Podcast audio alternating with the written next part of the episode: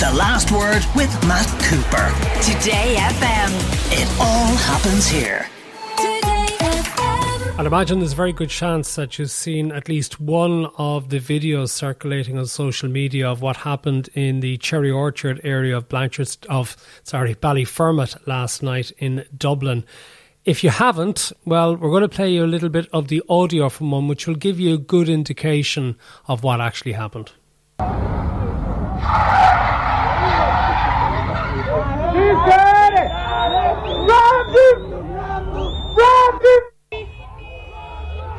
in there! Ah, you fucking!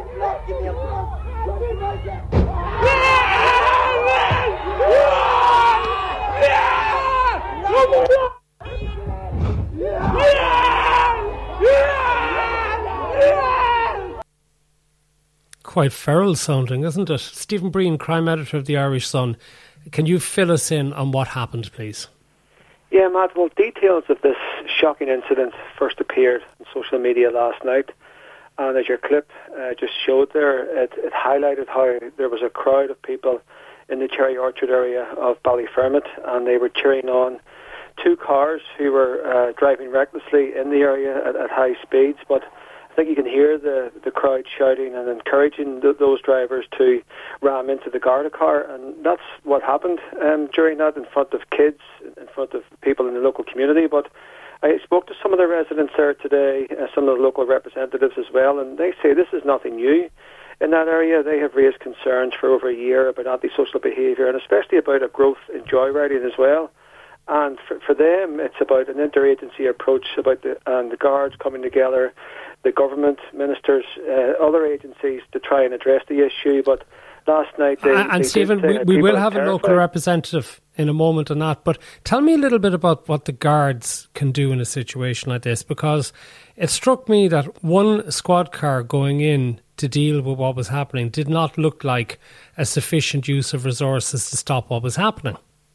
Yeah, well, the GRA have already come out today, the Garda Representatives Association, and spoken about uh, the issue of resources. So when you have a Garda car responding to an incident of dangerous driving in that area, clearly the, the, that Garda car wasn't equipped to deal with the scenario and the situation that was developing there. And for the guards responding to that incident, for them, the priority will always be, you know, the protection of, of life and, and the preservation of life, not just for themselves, but also for the local community there. So clearly the, the guards uh, in that car, you know, would have needed support and uh, assistance. Now, we've heard the commissioner speak today about how he would stood up the um, public order units, but the locals that I spoke to today are talking about the need for a more permanent uh, Garda uh, response in, in that area where you have more patrols so they can engage with the local community, they, they can build up a stronger rapport with the local community, and they just don't have that. So, but it comes down to as well an issue of resources in terms of the cars that the guards are driving. Also, we heard the GRA President Brendan O'Connor speaking about you know the need for cameras to be included, the dash cam footage to be included in Garda cars to build up investigations. So there is a concern there, and the overall feeling from the community is there needs to be more Gardaí on the street. Stephen, just clarify that again. Effectively, what looked like almost like a family saloon car was what the Gardaí were driving, and it doesn't even have the benefit of dash cam footage to gather evidence at the scene. So we're now left with a situation whereby the Minister for Justice has made an appeal to people in the area to hand in information.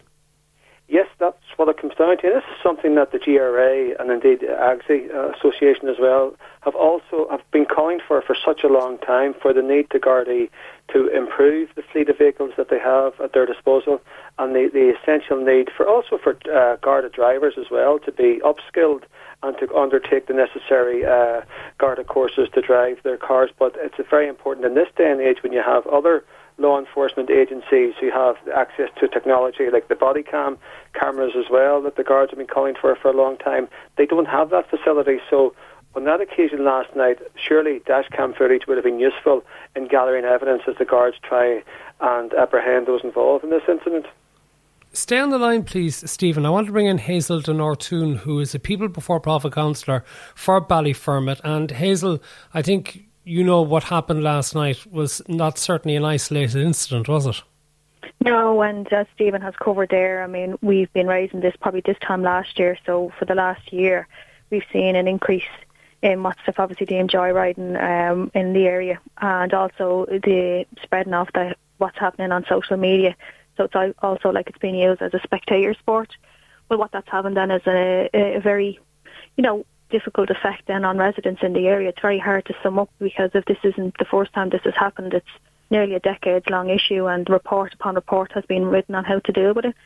So I suppose, um, you know, we were out there today, we were talking to the community, there's a lot of frustration, there's a lot of anger, but there's also a case of, you know, um, what exactly is going to be done about it. And that's what we're doing. Because Hazel, would it be the case that many people feel intimidated that if they do try and do something about it, that they might be fearful that their own car might be stolen or that worse might actually happen to them as mm-hmm. a reprisal, say, for giving any information to the Gardaí? Yeah, and like we can't, uh, you know, skate around the, the, the subject of it, and there is intimidation involved in the area. There's no doubt about it. Um, there, has been cases where people have been trying to raise concerns, and it's been brought to the out into the community public that they were raising concerns, and they were intimidated to leave the property and were harassed every time that they came out. So it's a difficult situation uh, to approach it from that aspect. And, you know, if you wanted to look at the level of, if you're saying, you know, if you're talking to An Gardaí and they'd say that people need to report it, need to go on the record. If people then report it and they go on the record, then they're not supported when they're attacked because then they'll say they're under resourced and you tend to go around in this vicious cycle. I mean, what you're saying there to Stephen in regards to resourcing, um, the guards have been saying this openly at public policing forums for like five years, I'd say, probably beforehand. And they've been saying that they've been under resourced. And I mean, that's for Garda management to make their argument to what they need. Um, but every time that we raise a case, they, I mean, those on the street know that if it damaged the Garda car, that it's off the road for the next four to five hours and they've become equipped to the workings of how that operates in the area.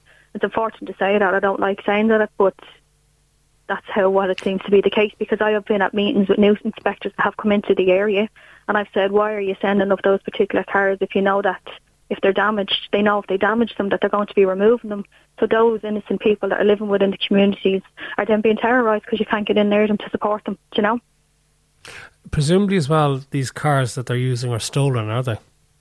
Well, that's reports would say. You've probably seen some of the context that came on with the videos. I mean, I'm no ex- expert in cars, but they are saying of the particular type of car of a JAF import that's easier to rob. I mean, that just could be sensationalism. I really don't really know the ins and outs of that end. Well, I'd it. imagine they're hardly going to start smashing their own cars if they're paying for them into Garda cars, which would imply yeah. that they probably are.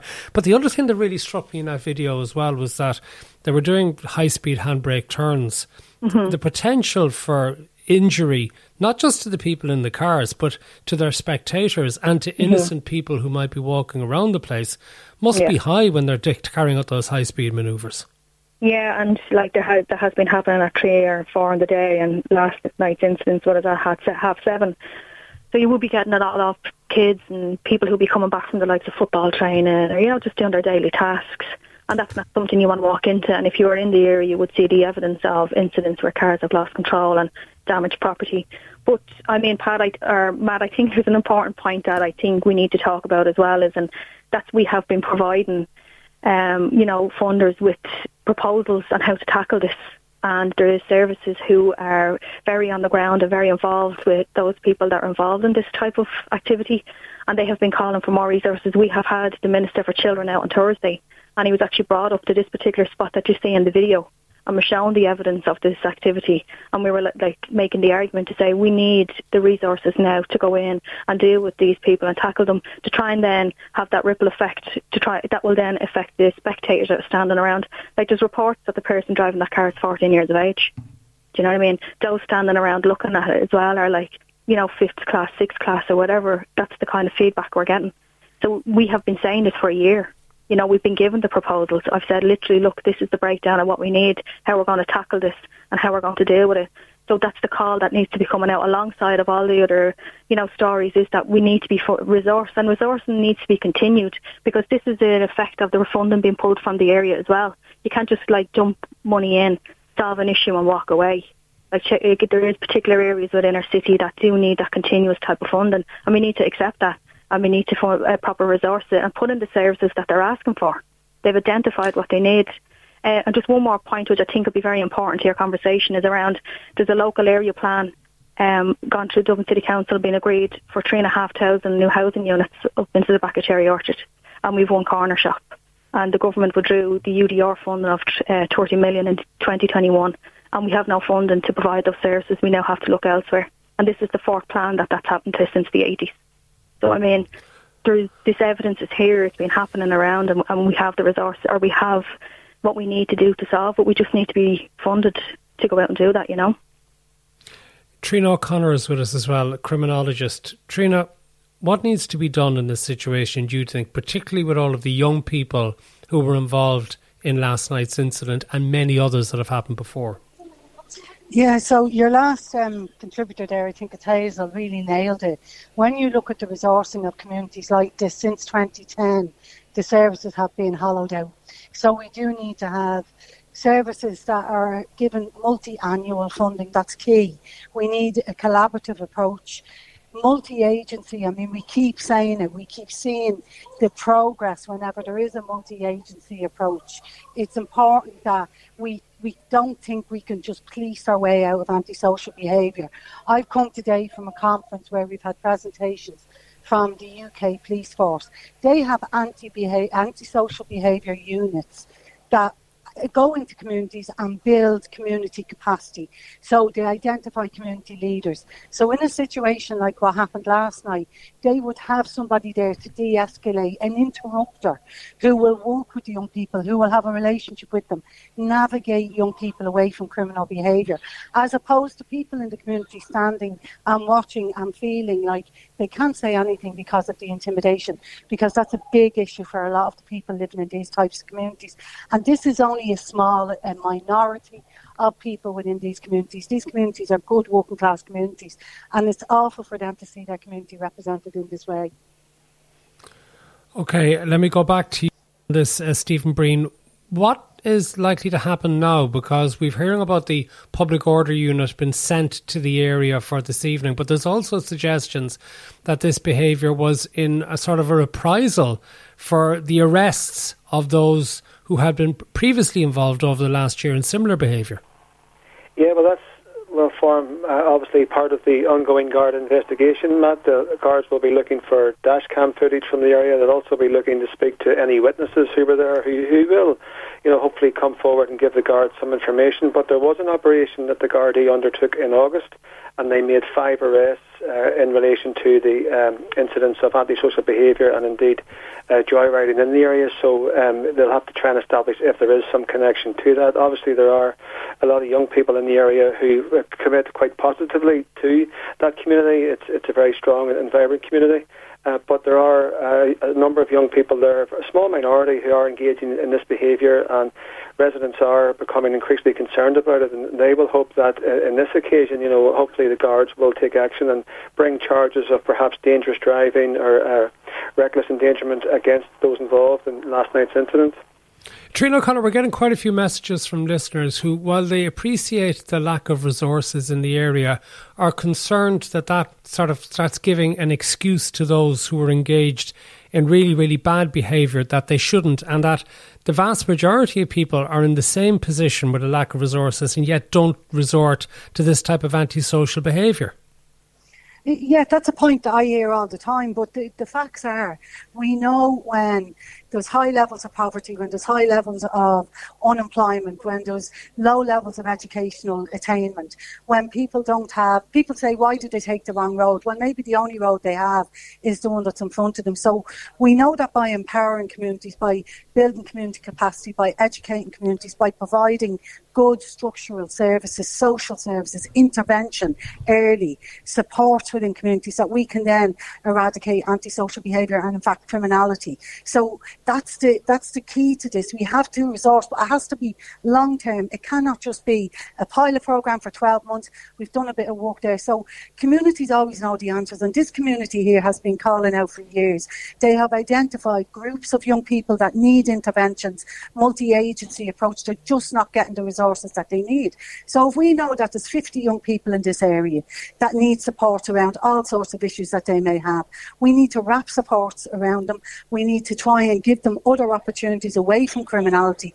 And that, that will take five years, but that will trickle down then into the next generation. And that is the key to change in this dynamic within communities such as this. We know that the research tells us this, Matt.